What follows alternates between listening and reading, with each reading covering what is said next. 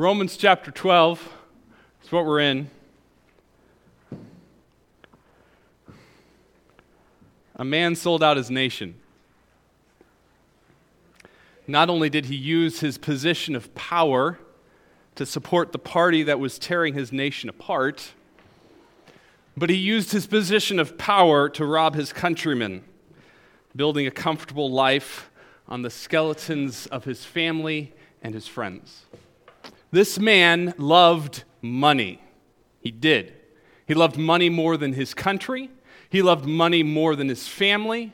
He loved money more than his friends. He loved money more than his God. We would say that he was greedy. We would call him a scoundrel.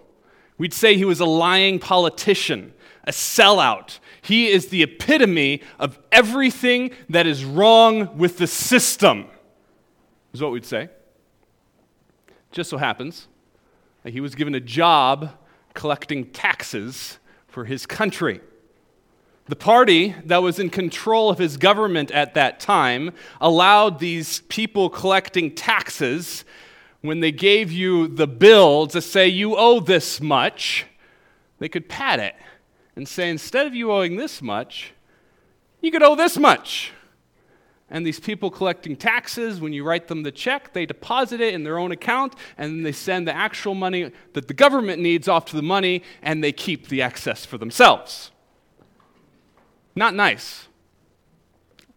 You can probably guess that these people who collected taxes were hated in this country because of their abuse of power, because of the wealth they got from this abuse of power. This man was addicted to money. He was addicted to money, which caused him to ruin his nation, which caused him to rule his family. Not a good guy. Well, one day, this man heard that a famous preacher was coming through his town.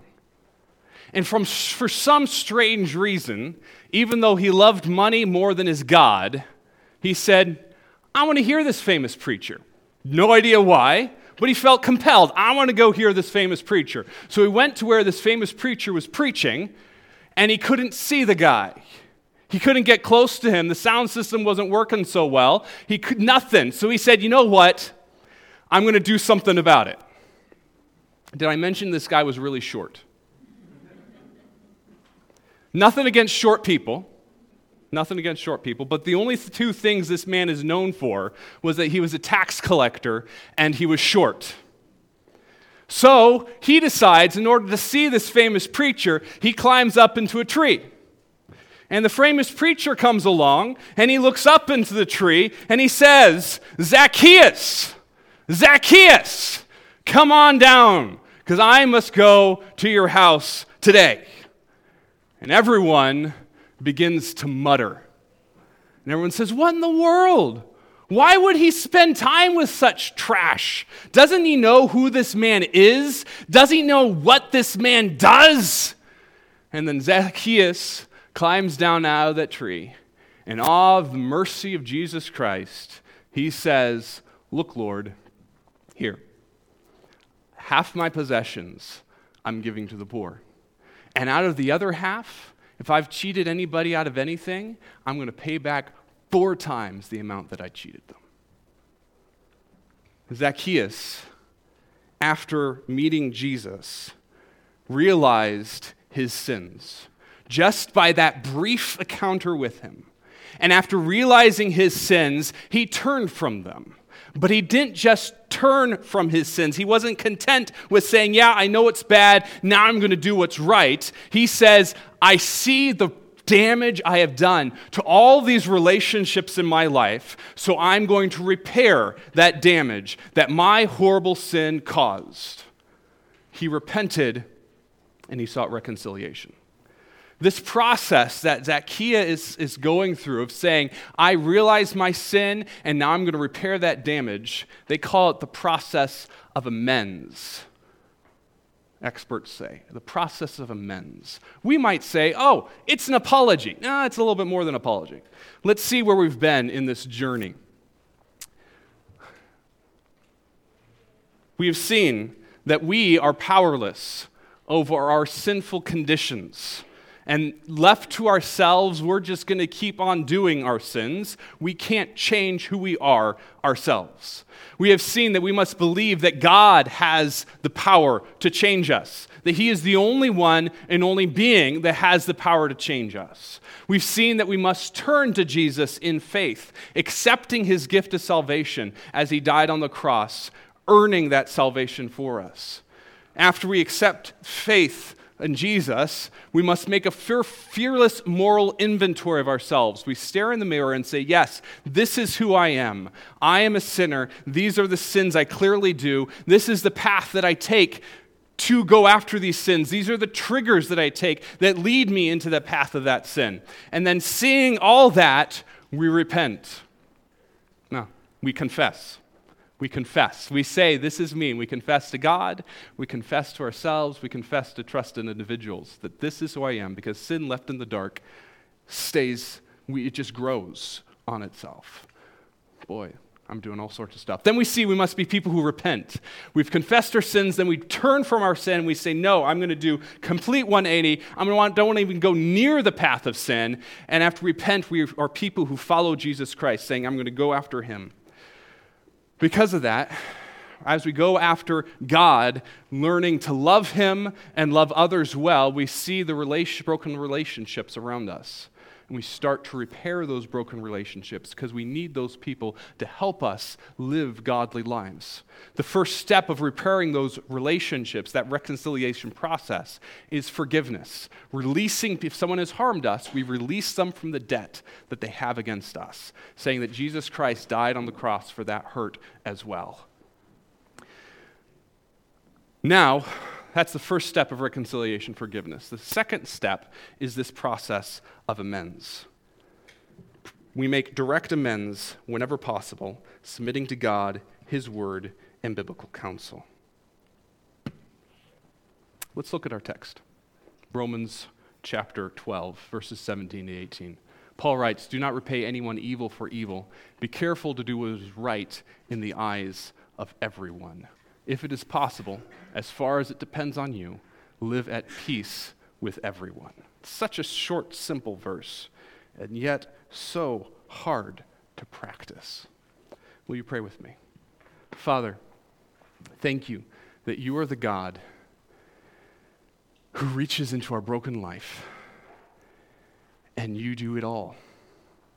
You forgive us, you convict us, you reconcile us. You are the one who does it for us. And then you teach us to turn around and reach into broken relationships around us and restore them because of the power and the glory of your name. Lord, help us to do that. Help us to know what it means to see the hurt we have caused and to make it right, to live at peace with people. Teach us that hard practice.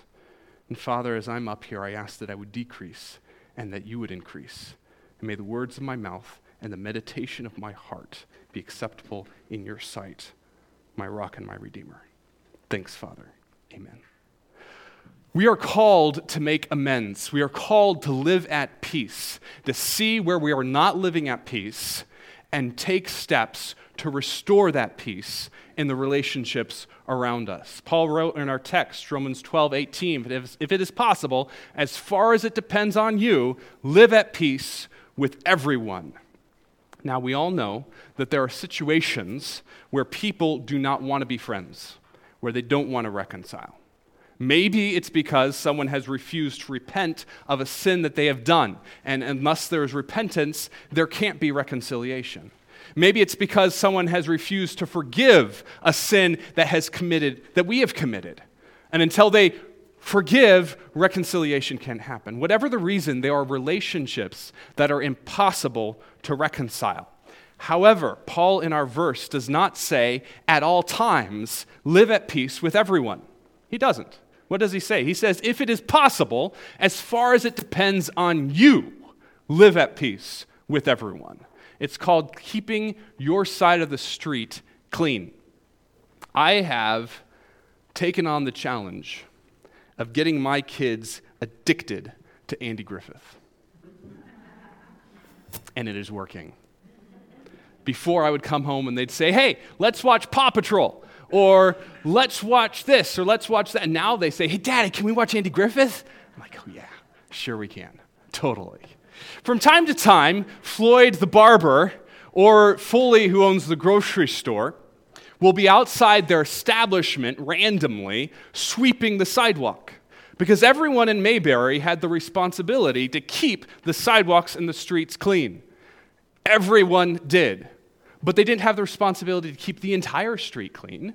They just had to clean what was in front of their sidewalk. Sweep the sidewalk and make sure they didn't sweep it into the street, or else Deputy Barney Fife would give them a ticket or throw them in jail, one of the two.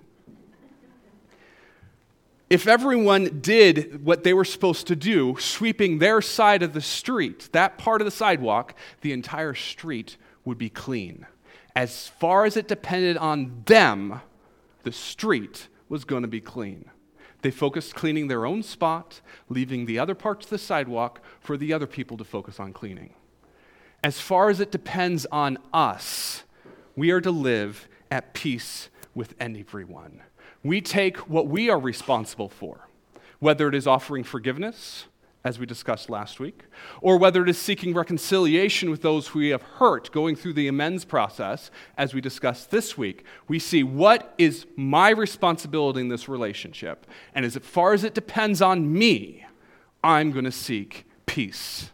Jesus said this in Matthew 23. Matthew 5, 23 to 24. Therefore, if you are offering your gift at the altar, and there remember that your brother or sister has something against you, leave your gift there in front of the altar. First, go and be reconciled to them. Then come and offer your gift. Reconciliation. What does reconciliation mean? It means to restore harmony or friendship between two entities formerly divided. Forgiveness is a choice to release someone of their debt. You hurt me, I release you of that debt, and your action is not going to change the way I act toward you. I'm going to act in a loving way in spite of what you have done. Reconciliation does not have to occur with forgiveness because someone does not need to repent in order for forgiveness to happen. Reconciliation is when both sides come together and understand truly what has happened and have worked together to restore that relationship. For reconciliation to truly occur, the offended party must step up and make amends. It is the second step of reconciliation. Consider our salvation. Jesus died on the cross for our sins 2,000 years ago. He earned forgiveness for us. We don't have to do anything to earn it. We don't have to do good works. We don't have to pray certain prayers. We don't have to jump through this hoop or that hoop. All we have to do is humbly come to Jesus and say, I realize I'm a sinner and I need you to save me. You're my only hope. And when we do that, his sacrifice is placed on our, on our account, and we are forgiven. He took our punishment on himself. He made the way for us to be reconciled. When we turn to him in faith, accepting that free gift, the Holy Spirit is given to us, whereby we realize all the ways that we have sinned against God. He convicts us. We didn't realize that before the Holy Spirit. We just knew, hey, we've done some wrong things. We haven't really realized the extent of our depravity, but all of a sudden the Holy Spirit's given to us and we see the extent of our depravity. John, Jesus says in John 16, 8, when this Holy Spirit comes, he will prove the world to be in the wrong about sin, righteousness, and judgment. He brings conviction to people, and that conviction results in our repentance results in this confession, as we discussed last week. We turn to God and say, Yeah, I realize everything you say about me, it's true. He does that work in us. We agree with God in how He sees us in our sin. Reconciliation happens through that process of salvation when we see what we have done and we come to God as the only one who can heal us. In the same way, reconciliation happens when we who have offended finally realize what we have done, and we drop everything and we go to the one we have hurt, seeking peace with them. This isn't easy. This process of saying, I realize I've hurt someone, and we go to them and let them know that we realize we've hurt them, that is a very hard process. And truthfully, if left to ourselves, we won't do it. we'll run in the opposite direction. We'll let sleeping dogs lie. We've swept everything under the rug. No one needs to know about it because we're scared. We're scared of what will happen when we admit the harm we caused. But God says, if it is possible, as far as it depends on you, live at peace with all people. We are called, if we have hurt someone, to go and admit it to them and start the steps of making peace. Now, what is this process of reconciliation? God convicts us of how we've hurt someone else. And that conviction, we just don't like it. And as much as we want to sweep it under the rug, as much as we want to pretend it didn't happen, the conviction is there. What do we do? Well, first, we don't say, I'm sorry, and stop there. So, just to get that out of our system, turn to someone near you and say, I'm sorry. All right. Now, the person turn to someone near you and roll your eyes at them. Okay? Go ahead, do it. No one really wanted to do that part. My sister did it to me. She has it down very good. Sorry is an emotion. In the process of making an apology, sorry is a necessary thing to say because we need to share hey, we do have an emotion. We're not a psychopath. I'll be like, yeah, I did that. it was great. No, we want to say, yeah, I am sorry that this happened, but being sorry that something happened isn't enough for an apology. It isn't. Sorry has nothing to do with repentance, it's a starting point. And that's why we teach kids at the beginning to say, hey, go say I'm sorry, because we want to teach them that they should feel something based upon what they've done. But it is not the extent of an apology. So, first thing we do is we take out a sheet of paper. Last week we discussed that no one has sheets of paper these days. Uh, and so I didn't make you write down. Li- oh, Josh pulls out his pen and his bulletin. Like, and Brooks says, I got this pad of paper. What you doing? We take out a sheet of paper and we write down what we did, why it was wrong, how did it make the offended feel, and what we're going to do about it. Those are the four steps of an apology. And my southern accent just came out there when I said the four steps. Four steps of an apology. What did we do? Why it was wrong? How it made the offended feel? And what we're going to do about it. Now, when we go through this apology, this starting of making this peace, we don't just do it for the sins that the person knows about. You see, we as humans are pretty sneaky when it comes down to it. There's this little group of sins here that we do that hurts people, and they know about it. But there's this other group of sins that we do that hurts people, and they know they've been hurt, but they don't know it was us. And then there's this other group of sins that we do that hurts people, and this is the tricky one. They don't know they've been hurt yet. But if God convicts us and we say, Yeah, I've hurt people, whether it's in this grouping or this grouping or this grouping. We are called to go and seek peace and to make amends, which is really hard because if we come to the spot where we hurt someone and they don't even know it, by telling them about them, they're going to feel that hurt. It's going to smack them right cross side of the face. And they're going to be angry. But for us to seek peace with them, they have to go through that so that we can start reconciliation. If God convicts us of something, we take the steps to own that sin, whatever it is, and make amends. Why? We don't do it to restore our image. No, that's not the reason why we do this. We don't do it to wound someone else because there's some people, truthfully, we have hurt, but they've hurt it in a much bigger way, and therefore we make amends in order that they feel that hurt over there, and possibly they'll make amends with us. That's not why we do it. We don't do it to punish ourselves for our sin because Christ took the punishment on himself. It's done 2,000 years ago. All the debt that we owe for that sin is completed.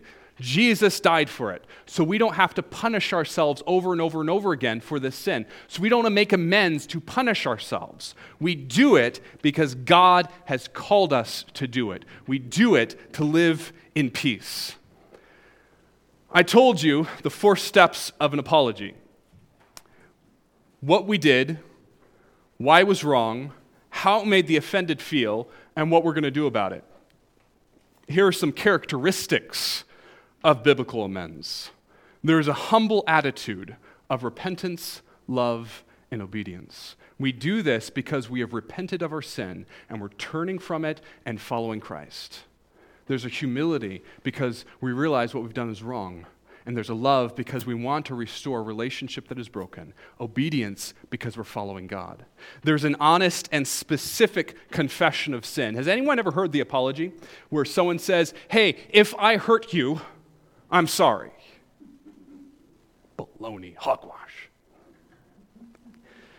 We're supposed to have a specific confession. This is what I did in detail. And that's hard because it unearths all this pain, unearths all of our shame and our guilt. But it's supposed to be specific so that the person we hurt know exactly that we understand what we have done. Honest and specific confession of sin. There must be an apology. There must be a, a say, a saying, less, hey, I did this specifically, and I do feel sorry about it. I realize the hurt that it has caused. I realize it made you feel all these things, and that is wrong there's an, a request for forgiveness. It's never a demand for forgiveness because we don't have the right to demand forgiveness. The only thing we have a right to is punishment because we have hurt someone. Thankfully, Jesus paid the penalty eternally for it, but we still owe a debt to this person. So it's a request for forgiveness, a willingness to make restitution for losses. I realize I did this, and it has done this for you. There was one person who robbed his store $200 while he was a worker, and they could never find it. But 10 years later, he comes back and tells the owner, God just convicted me of what I did. Here's the $200 plus $50 of interest because that's what you could have made on this. I bring it back to you. Willingness to make restitution for losses, a readiness to share Christ because that's the goal of everything we do. As we bring amends, we, we look for ways to tell people, I am doing this. I realize what I'm wrong, that I'm wrong. I realize I'm hurt you, and I'm going to restore this relationship because let me tell what Jesus has done for me.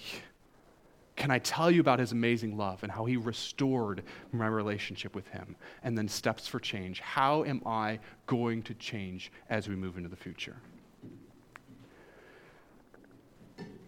We are called to show that we understand as much as we are able what we did and the impact of our actions. And we show that we want to rebuild trust by making restitution, just like Zacchaeus paid everyone he had cheated four times the amount he, sh- he stole. Let me prove how I have changed and let me rebuild trust. After we write down what we did, why it was wrong, how it made the offended feel, and what restitution we should offer, we then write in the margin when am I going to talk with this person? When's it going to happen? And then we tell some about it. Because left to ourselves, truthfully, we won't want to go and talk to them. So we call up a good friend or the pastor or something and say, hey, God's convicted me about this thing. I need to talk to this person. Will you pray with me about it? And when will you hold me accountable, I'll go and talk to them. And then we go talk to the person. Sometimes, however, we cannot make amends face to face. In those situations, we must write a letter to them. And we send that letter. What does the amends process look like? Well, I'm tired of talking. I'm sorry, I'm tired of talking. So here's a short video that someone made. It's an amateur video, but it's a short video about the amends process.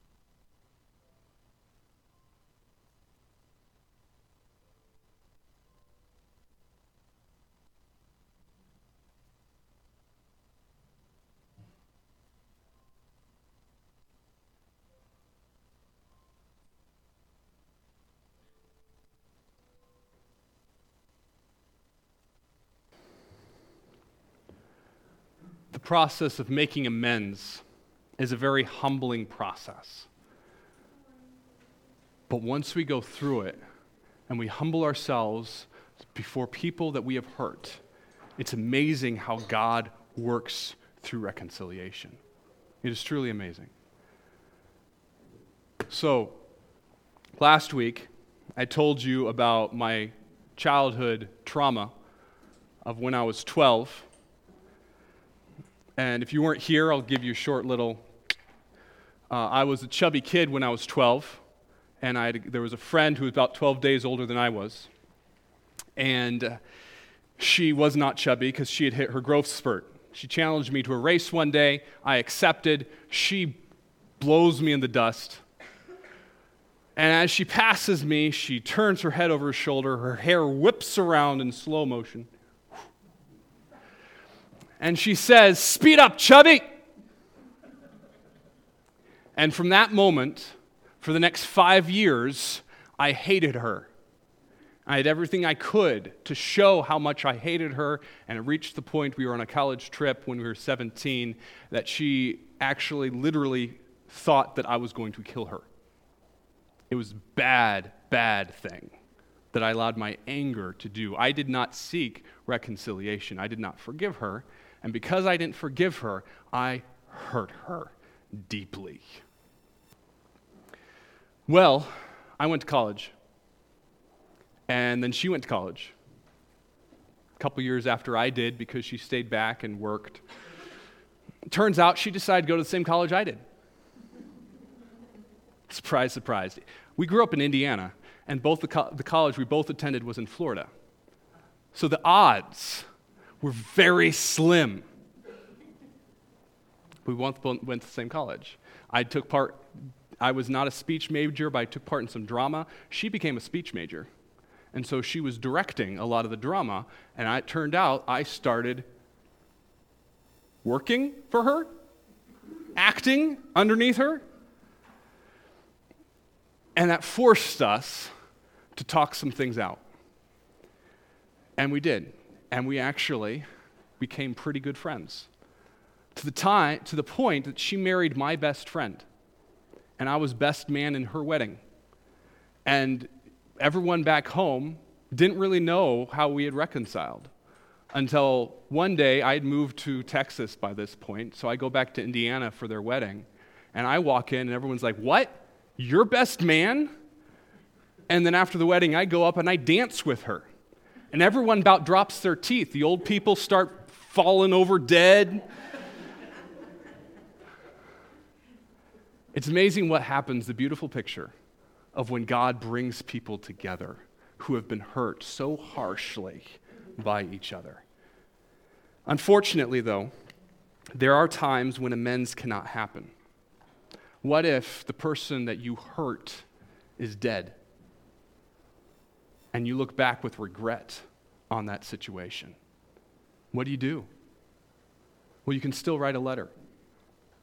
And you call some trusted friends and you read the letter to them so they can see what has happened.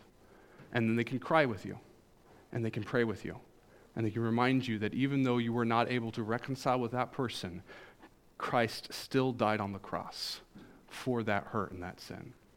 Perhaps the person's still alive, but it wouldn't be wise to directly go and apologize to that person. Perhaps it was sexual sin of the past, and that person's now married to someone else. It wouldn't be wise to go and makes an amend, process amends with that person.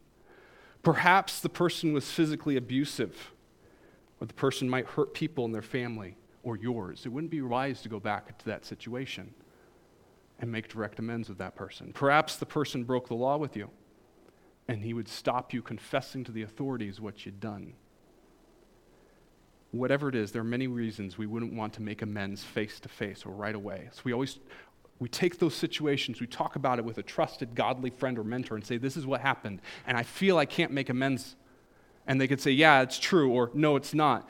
When those situations, we write a letter anyway, and we hold on to it, and we pray over and over God that God would allow us to live in peace with these people. They would open up a way for reconciliation to happen.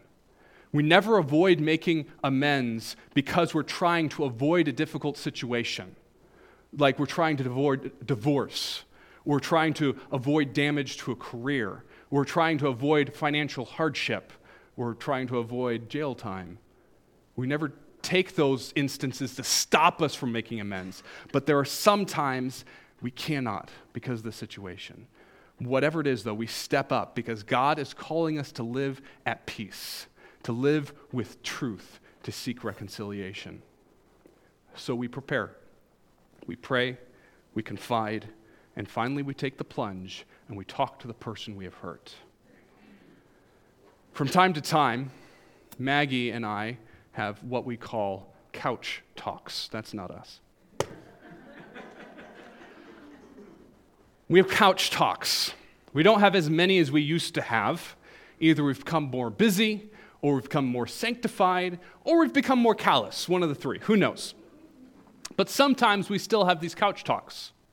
And we're sitting down, and I know that I should say something to Maggie, and I really don't want to. And she's talking about her day, and she goes on for 15, 30, 45 minutes, something like that. And I finally butt in, and I say, I got to say something. And she looks at me. And she grabs the pillow. And she puts it over her. It's her safety net. And she's like, oh, did I do something? No, no. And I'll say something like this Maggie, I didn't treat you right this morning. I was stressed about what I had to do today, and I allowed my stress to affect my words.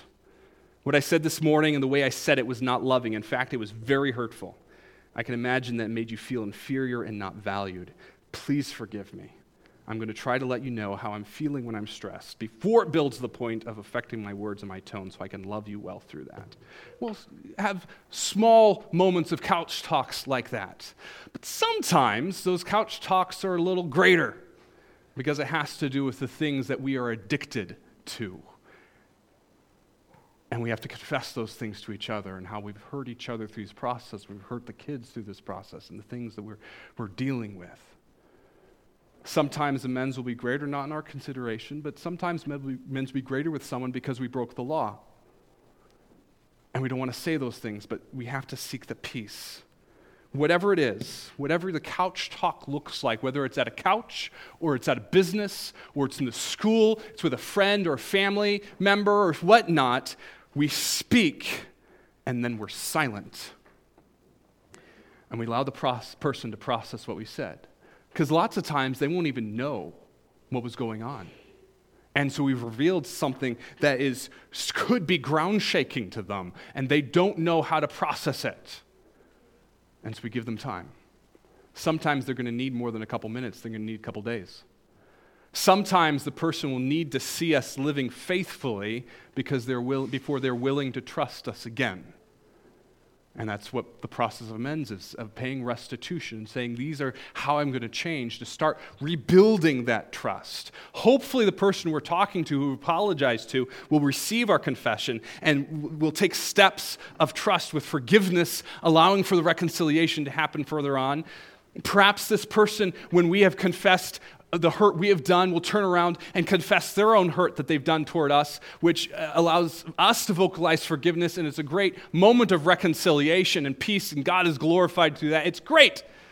Sometimes, though, we come to someone humbly and we give our apology with all those steps in there, and we've shown our pain, we've shown we understand their pain, and we've made restitution, and we've showed steps we're going to change in the future, and they respond in anger. They don't want to forgive because we've hurt them so deeply. And what do we do in those moments? In those moments, we remember the first verse of our text.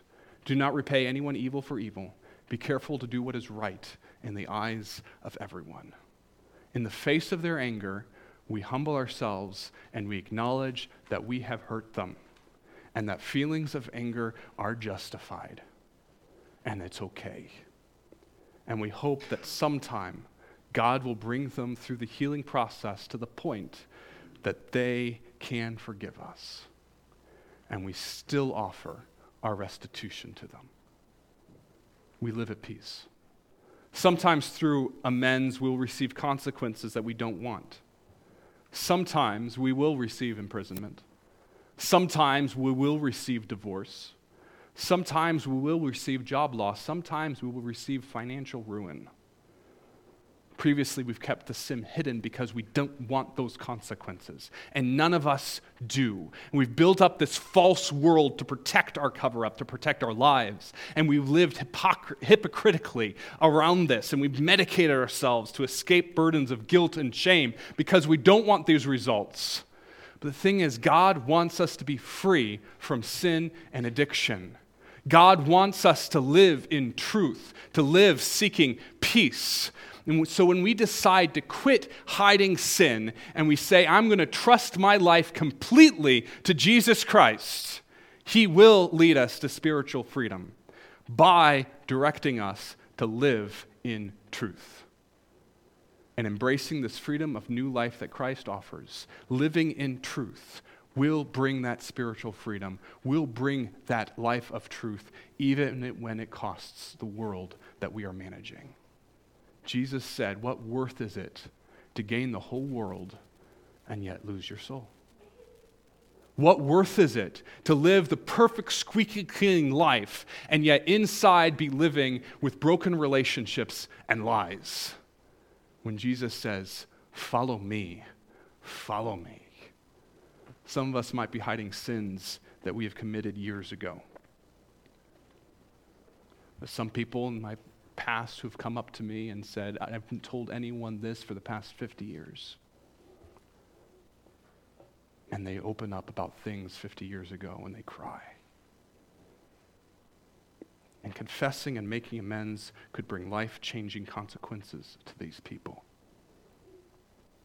In those times, we remember that God is good, no matter what. No matter the result of following Him in the moment is, God is good. And as we remember that, we pray for God's power to overcome sin and heal the damage of sin, because only He will give us the strength to step in and say, I am going to live in truth no matter the consequences.